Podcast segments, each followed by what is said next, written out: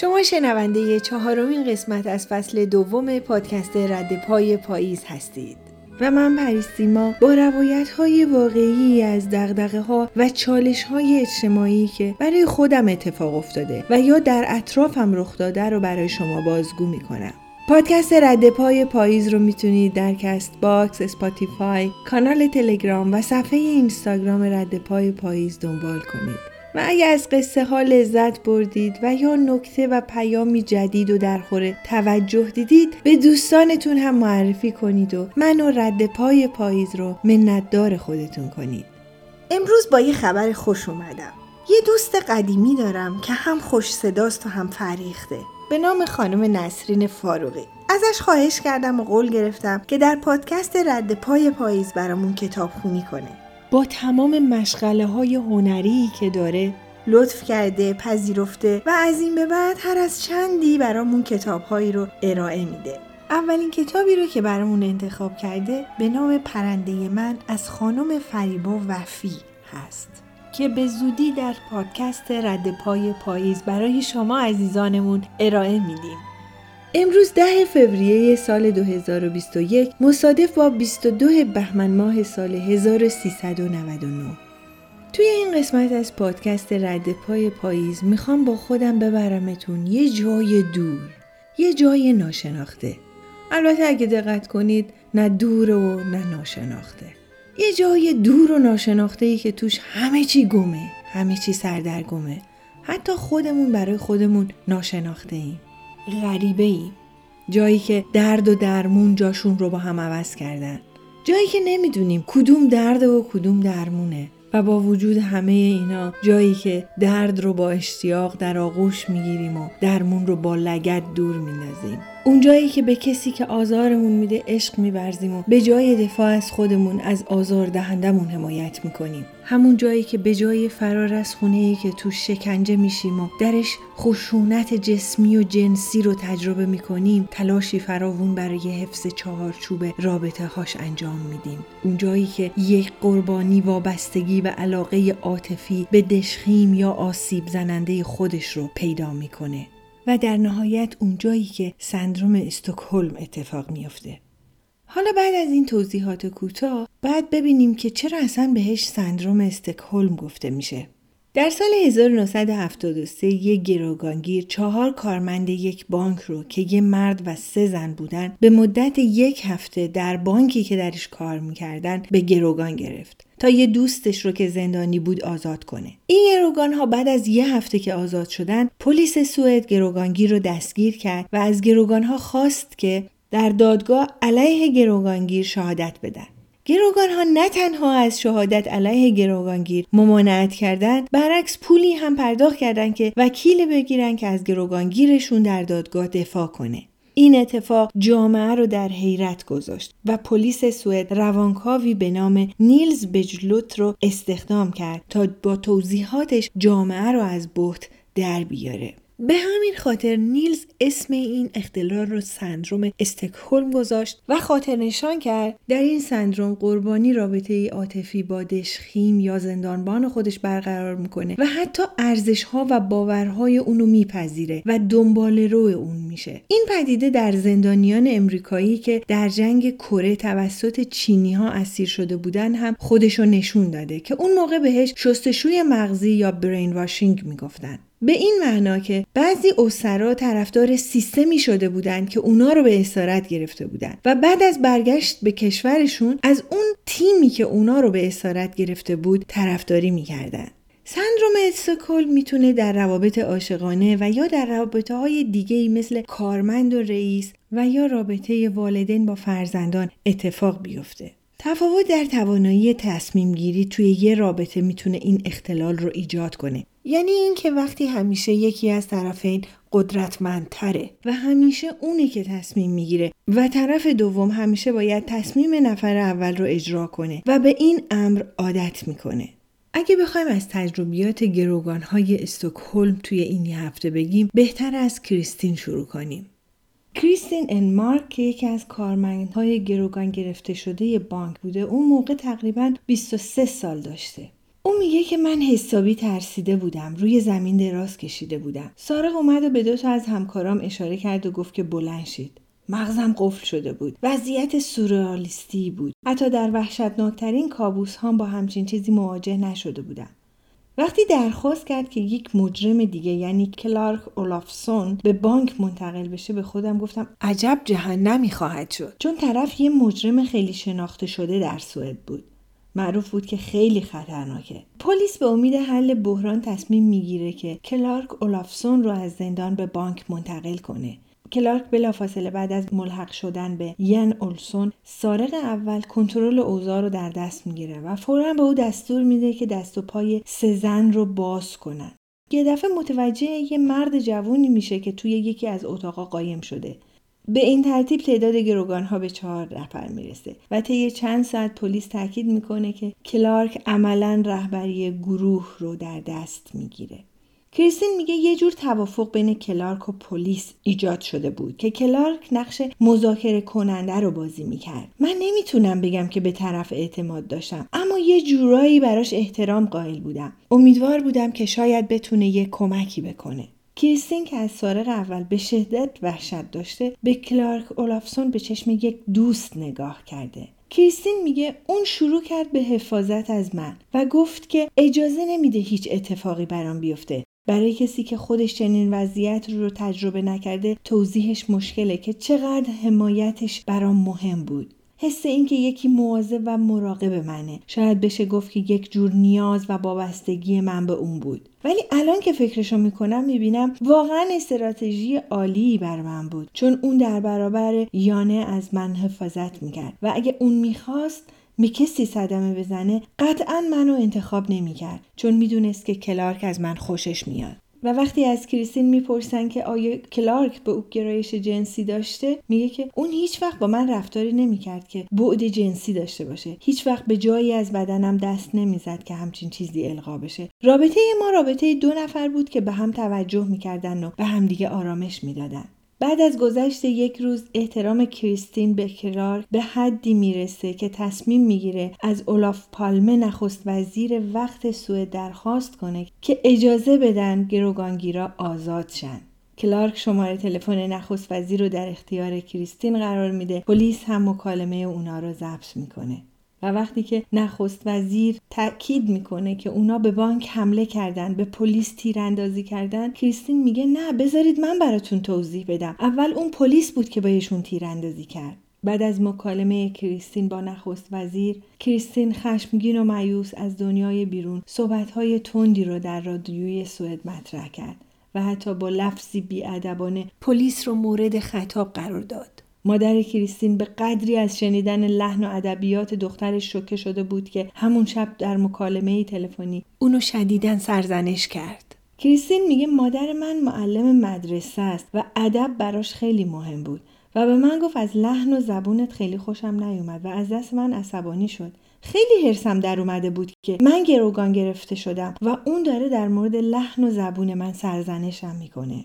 کریستین حتی در جایی از عملیات پلیس برای رهایی اونها انتقاد می‌کنه و میگه که من واقعا ناراحت شدم از این رفتار. چرا باید پلیس اقدام به قتل بکنه؟ سقف خزانه بانک رو سوراخ کنه و با شلیک گاز اشکاور برای خلع سلاح اونا اقدام کنه. این یک مأموریت خیلی خطرناک بود که با جون 6 نفر داشتن بازی می‌کردن و در نهایت جنایتکارا تسلیم میشن. چهار کارمند بانک به گروگان گرفته شده سالم آزاد میشن اولسون سارق اول به ده سال زندان و کلارک اولافسون به عنوان همدست او به شش سال زندان محکوم میشن.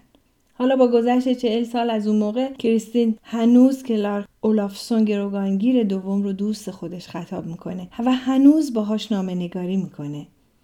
استراتژی کریستین برای بقا یعنی ارتباط برقرار کردن با یکی از دو گروگانگیر تغییرات عجیبی رو در رفتار اون به وجود میاره. تغییر رفتاری که خودشم توی اون موقع متوجه نمیشه. حالا یکم در مورد خاطرات اسفن تنها مرد گروگان گرفته شده بگیم.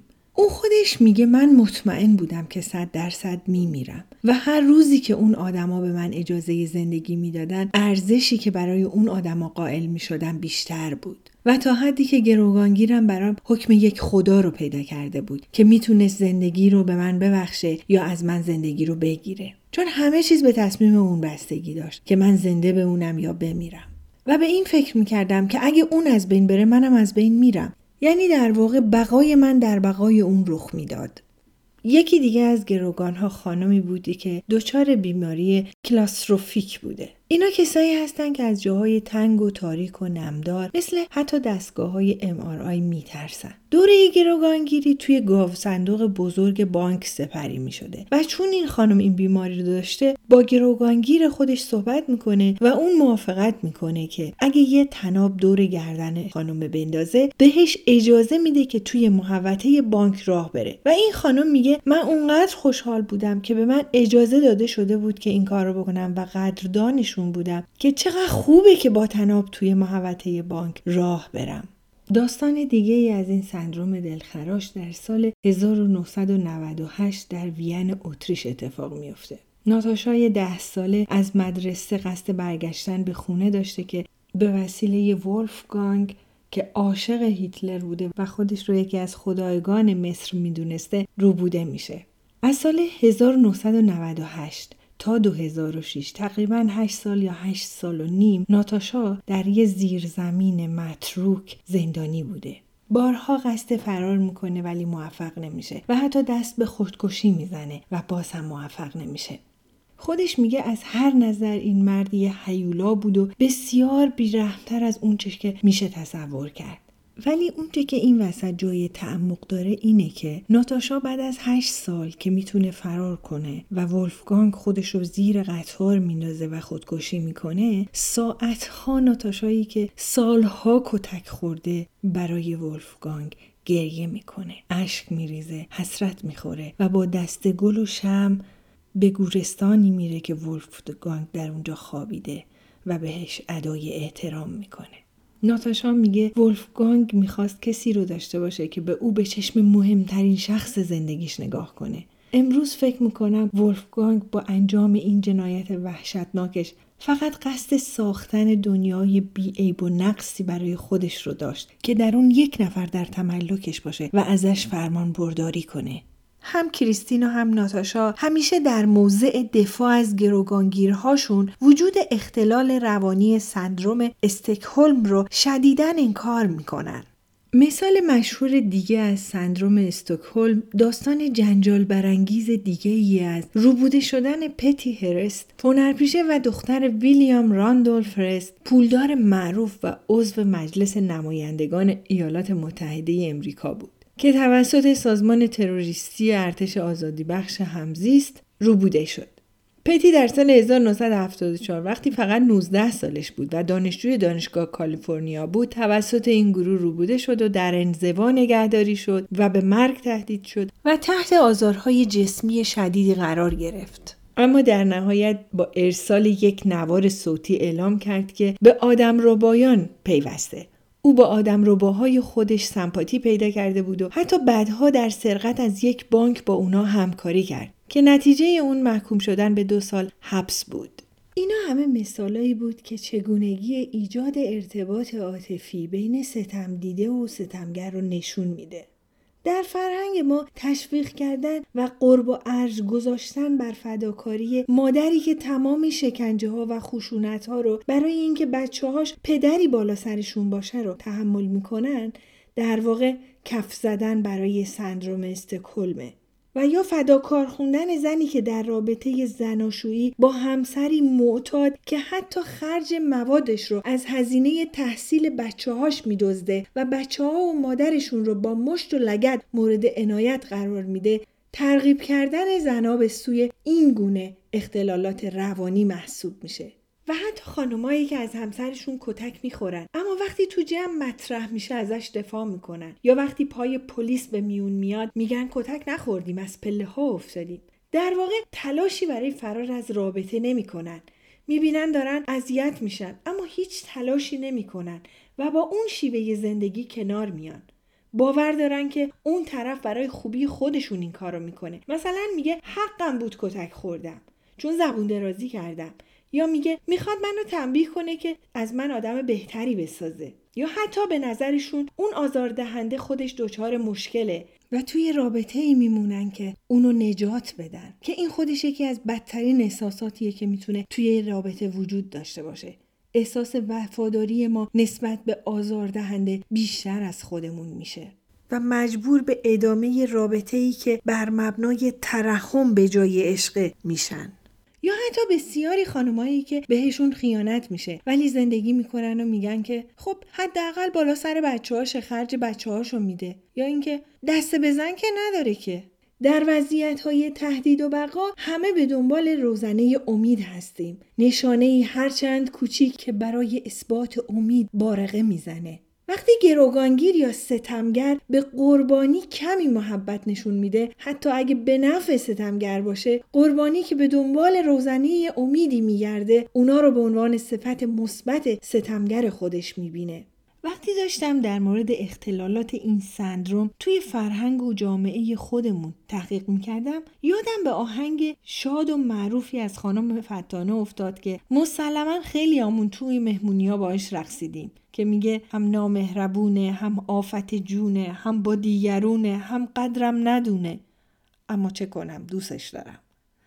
این شعر به روشنترین شکلی سندروم استکهلم رو توضیح میده. یادم میاد توی یکی از مهمونی های خانوادگی وقتی این آهنگ پخش شد یکی از آقایون خانواده به جمع خانوما نزدیک شد و به شوخی گفت این شعر قابل تقدیره و داره در مورد یک زن نمونه که مناسب زندگی صحبت می‌کنه. البته این آقا مورد حجوم عمومی خانمای خانواده قرار گرفت.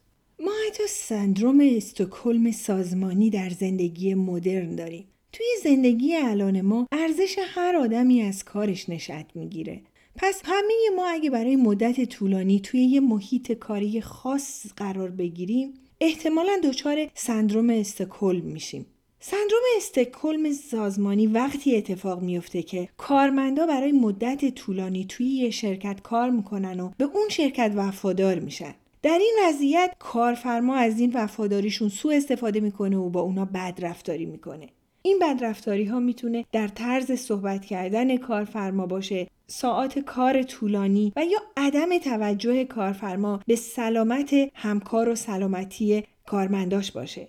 اگر رابطه بین کارفرما و کارمند به رابطه گروگان و گروگانگیر تبدیل شه سرنوشت کارمند در اختیار کارفرما قرار می‌گیره. به طوری که اگه لحظه ای احساس کنه کارمندش اوامر اون رو به خوبی انجام نمیده عذرش رو می‌خواد. حالا ببینیم اصلا چرا این اتفاق میفته بعضی ها معتقدن که سندروم استکهلم اصلا یک اختلال روانی نیست بلکه یه مکانیسم دفاعی برای بقا محسوب میشه. ژنتیکی هم نیست. بلکه در شرایط خاص اتفاق میافته. مهمترین دلیلش ترسه. مثلا ترس از تنهایی. کسی که از تنها موندن میترسه. از اینکه اگه آزاردهندش رو ترک کنه تنها بمونه و دیگه نتونه جانشینی برای آزاردهندش پیدا کنه. اینو خیلی وقتا از خانوما میشنویم که میگن همه مردا مثل همن. حالا این نه یکی دیگه. اونم همینطور آزار و اذیتم میده. مثل اینکه همیشه باید یکی باشه در کنارشون چون از تنهایی میترسن. دومیش ترس از تغییره. محیط امن یا کامفورت زون. بعضی آدما وقتی یه چیزی تو زندگیشون عوض میشه به مدت زمان زیادی برای عادت کردن به شرایط جدید احتیاج دارن. می‌دونن رابطهشون رابطه یه سالمی نیست اما نگهش میدارن. برای اینکه از تغییر میترسن. از دست دادن محیط امنی که خودشون فکر می‌کنن امنه میترسونتشون. و فکر می‌کنن شاید دیگه نتونن محیط امن جدیدی برای خودشون ایجاد کنن. ترسیدن ما چون که هم از بیم بلا بود اکنون ز چه ترسیم که در اوج بلاییم؟ یکی دیگه از ترسایی که این گونه افراد دارن ترس از پرداخت هزینه است. حالا این هزینه ها می‌تونه انرژی باشه زمان باشه و حتی پول باشه. وقتی از یه رابطه میای بیرون مسلما کلی زمان صرفش کردی تا رابطه به اینجایی که الان هست رسیده. مثلا خانمی که ده سال از بهترین سالهای زندگیش رو با یه آقا گذرونده و به نظرش اون ده سالی رو که با هم گذروندن با هیچ چیز دیگه ای نمیشه عوضش کرد. عادت، کمبود اعتماد به نفس، امنیت شغلی طرف مقابل یا حتی نیازهای مادی و در نهایت روزهای خوبی رو که با هم گذروندن. و الان که رابطه سالم به یه رابطه سمی تبدیل شده هنوز امیدوارن که اون روزهای خوش دوباره برگرده. و حتی از یه رابطه بیرون اومدن هزینه های مالی هم داره. مثلا اگه خانمی قصد جدا شدن از همسرش رو داشته باشه باید پول وکیل بده خونه جدا بگیره. خیلی وقتا خانم های جامعه ما به خاطر اینکه با بچه هاشون باشن حاضر به جدا شدن نمیشن و تن به زندگی میدن. معشوق شرابخوار و بیسامان است. خونخواره و شوخ و شنگ و نافرمان است. کفر سر جعد آن سنم ایمان است. دیری است که درد عشق بیدرمان است. غیر از ترس از آینده نامعلوم اونچه که در دوران طفولیت و کودکی بر انسانها آرز میشه هم این وسط دخیله به نظر می‌رسه بعضی افراد اساسا شخصیت های وابسته ای دارن و همیشه دنبال یک کانون قدرت میگردن که بهش وابسته باشن. برای این افراد از کودکی در ذهنشون اینطوری تعریف شده که قدرتمند کسیه که خشنه. در نتیجه وقتی می‌خوان به کسی که به عنوان کانون قدرت نام برده میشه تکیه کنن به حمایتگری مهربون و آرام تکیه نمی‌کنن و اونو کانون قدرت نمی‌دونن. و دنبال کانون قدرتی که پرخاشگر و خشونت به خرج میده میگردن. اینا چون خودشون رو ضعیف می‌دونن فکر می‌کنن همیشه کسی باید ازشون مراقبت کنه. میگردن بین کانون اقتدارها کانونهای خشن رو پیدا می‌کنن و از ترس اینکه توی این جهان ناام مورد ظلم و خشونت قرار بگیرن خودشون تن به بردگی در مقابل یک کانون قدرت و پرخاشگر میدن. روانشناسان معتقدند که ذهن ما اینطوریه که وقتی از ابتدا یه پدیده برای ذهن ما تعریف میشه بعدا به راحتی این تعریف ها برای ذهن تغییر نمی‌کنه. مثلا اگر اولین تجربه ما از غذا غذای پرنمک و شور باشه بعدا تنها غذایی رو میپسندیم که پرنمک و شور باشه. و در واقع اختلاف سلایق در اقوام مختلف در مورد غذا هم برمیگرده به دوران کودکی. پس مغز ما این ویژگی رو داره که وقتی یک پدیده از اول به یک گونه براش تعریف میشه بعدا تلاش زیادی لازمه تا اون تعریف اولیه تغییر کنه. این ویژگی مغز ماست که اولین مواجهش با یک پدیده خیلی عمیقتر و تأثیرگذارتر ثبت میشه. بنابراین کودکانی که با والدینی که یکیشون کتک می‌زنه و یکیشون کتک می‌خوره زندگی می‌کنن و یا والدینی که بچه ها رو می‌زنن بچه هایی که از حیث تغذیه و مراقبت به والدین وابسته هستن این تصویر ذهنی از اونا باعث میشه که هر وقت می‌خوان مورد مراقبت و حمایت قرار بگیرن یک کانون قدرت خشن رو پیدا می‌کنن و میشه گفت کسانی دچار اختلال سندروم استکهلم میشن که به نوعی در مغزشون مرکز اقتدار به افراد خشن تعریف شده. و حتی میشنویم که بعضی از آدما از شخصیت های ستمگری مثل هیتلر و موسولینی ستایش می‌کنن چون اونا رو توانمند و بقیه رو ناتوان می‌بینن. قدرت یعنی امنیت و خشونت. اینجور آدما اگر در شرایط مناسب قدرت قرار بگیرن خودشون تبدیل به یه فرد خشن و پرخاشگر میشن و در موضع وابسته بودن به افرادی خشن وابسته میشن. همه مردم دچار سندروم استکهلم نمیشن. پژوهشگران میگن که فقط 8 درصد مردم دچار این اختلال میشن. وقتی یه ملت دچار دولت خشن و پرخاشگر میشه در واقع جامعه شناسان و روانشناسان توضیح میدن که اگه فرض کنیم دو درصد از جامعه دولت مرد باشن و 8 درصد از مردم دچار سندروم استکهلم بشن چطوریه که 10 درصد می‌تونن بر 90 درصد بقیه مردم حکومت کنن؟ و چطوری این دو درصد می‌تونن حکومت ظلم و ستمشون رو حکم فرما کنن؟ و جوابش اینه اون 8 درصدی که دچار سندروم استکهلم شدن تحت حمایت دو درصد حکمران قرار می‌گیرن. بودجه می‌گیرن تسهیلات می‌گیرن مقام می‌گیرن جایگاه های مهم به اونا سپرده میشه و رسانه های تحت تسلط حکومت مرتب اون 8 درصد رو که پشت سر اون حکومت ظالم ایستادن رو نشون میدن. و چون رسانه اینطوری نشون میده تمامی 90 درصد بقیه فکر می‌کنن که خودشون در اقلیت هستن. ژان گودریلا فیلسوف فرانسوی در عرصه رسانه و پست مدرنیسم میگه در دنیای ما چیزی به نام ابرواقعیت وجود داره. این ابرواقعیت یعنی اونچه که در مدیا نمایش داده میشه. از واقعیت خیلی گنده تره. گودریلا در مورد ابرواقعیت میگه که ما فکر می‌کنیم اونچه که تلویزیون نشون میده همون واقعیته. اما در واقع چنین نیست. مارکوس پرولا دانشمند ژنتیک و انسانشناس و پروفسور دانشگاه هیلسینکی میگه که اینکه بفهمی چرا بعضی آدما چماق به دست می‌گیرن و حقوق دیگران رو زیر پا می‌ذارن خیلی کار سختی نیست و نیازی هم به توضیحات روانکاوانه نداره. اما اینکه چرا بعضی از آدما اون چماق رو میپرستن. و عکس اون چماق به دست رو قاب می‌گیرن و بالای سرشون می‌ذارن و دستی رو که چماق توی دستش رو بر سرشون میکوبه رو میبوسن این احتیاج به تحلیل روانکاوانه داره. حالا ببینیم چطوری میشه به این جور افراد کمک کرد. یکی از نکاتی که بسیار مهمه اینه که نصیحت و مشاوره ممنوع. همیشه باید تلاش کنیم به اون جایی برسیم که خود آزار دیده تصمیم بگیره. ما نمی‌تونیم برای کسی نسخه بپیچیم.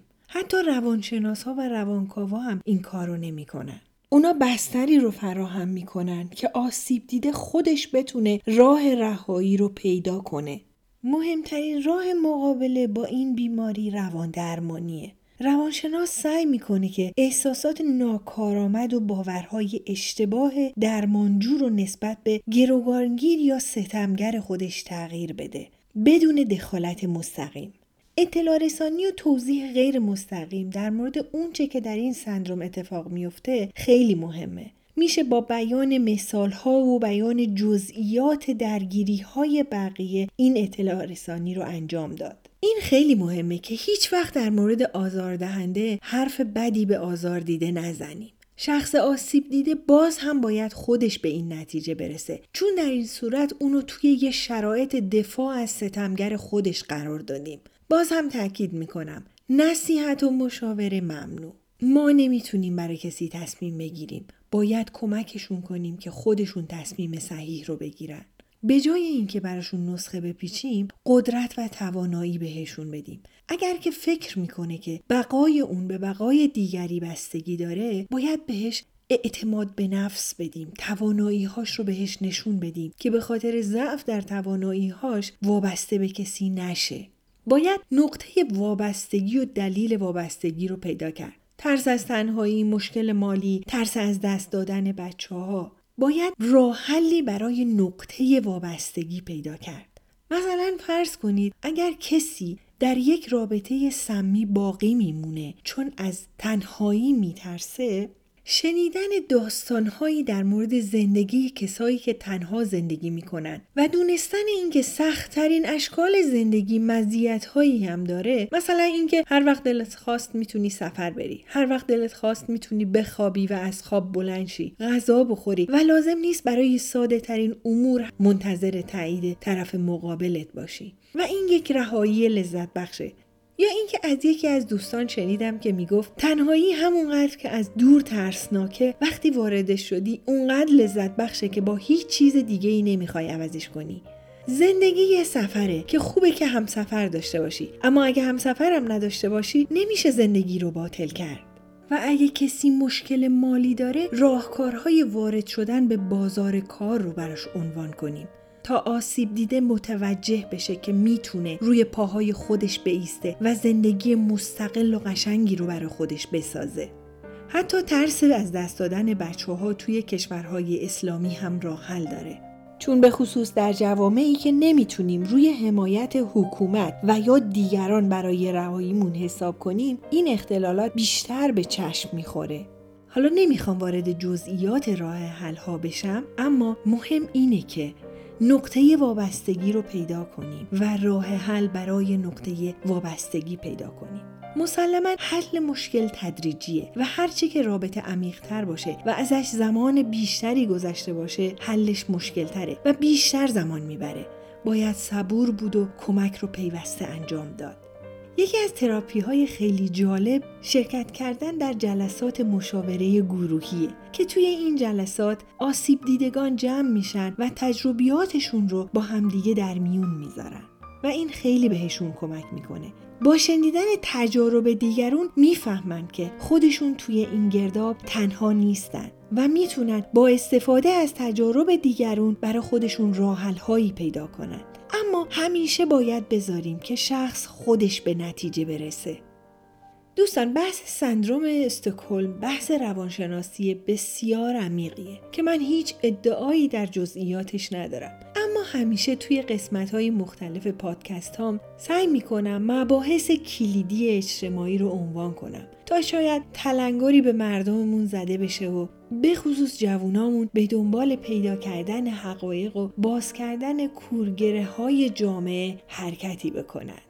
امیدوارم با مسئولیت پذیری بیشتر جوونامون روزگار بهتری بر مردممون رقم بخوره. به امید اون روز. روز و روزگار خوش.